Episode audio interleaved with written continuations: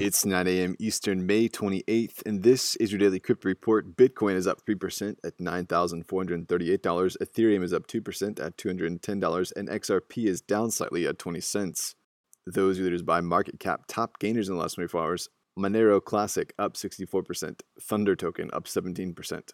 Today's headlines Gemini has partnered with Samsung on the Samsung blockchain wallet to allow users in the US and Canada to trade crypto. Gemini said the partnership would allow over 4 million Samsung users to buy and sell cryptocurrencies easily. Samsung Blockchain Wallet is a non custodial crypto wallet on select Samsung smartphones. Tyler Winklevoss, the CEO of Gemini, said, We are proud to be working with Samsung to bring crypto's promise of greater choice, independence, and opportunity to more individuals around the world. Well, a new actively managed Bitcoin hedge fund has been announced in Hong Kong by crypto asset manager My Capital.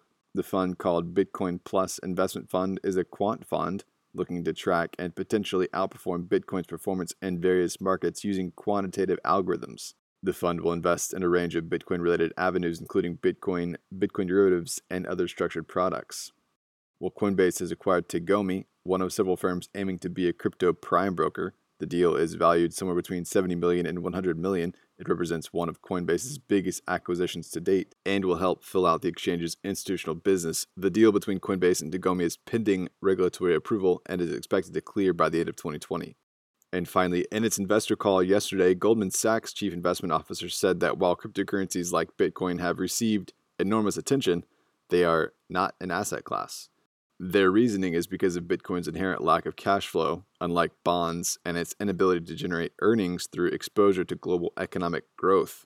Goldman does not recommend investing in Bitcoin on a strategic or tactical basis for clients' investment portfolios, even though its volatility might lend itself to momentum oriented traders. Goldman is obviously facing criticism from Bitcoin proponents for their lackluster analysis. Well, those are leading headlines today. Visit us at dailycryptoreport.io for sources and links. Find us on social media. Add us to your Alexa Flash Briefing and listen to us everywhere else you podcast under Daily Crypto Report.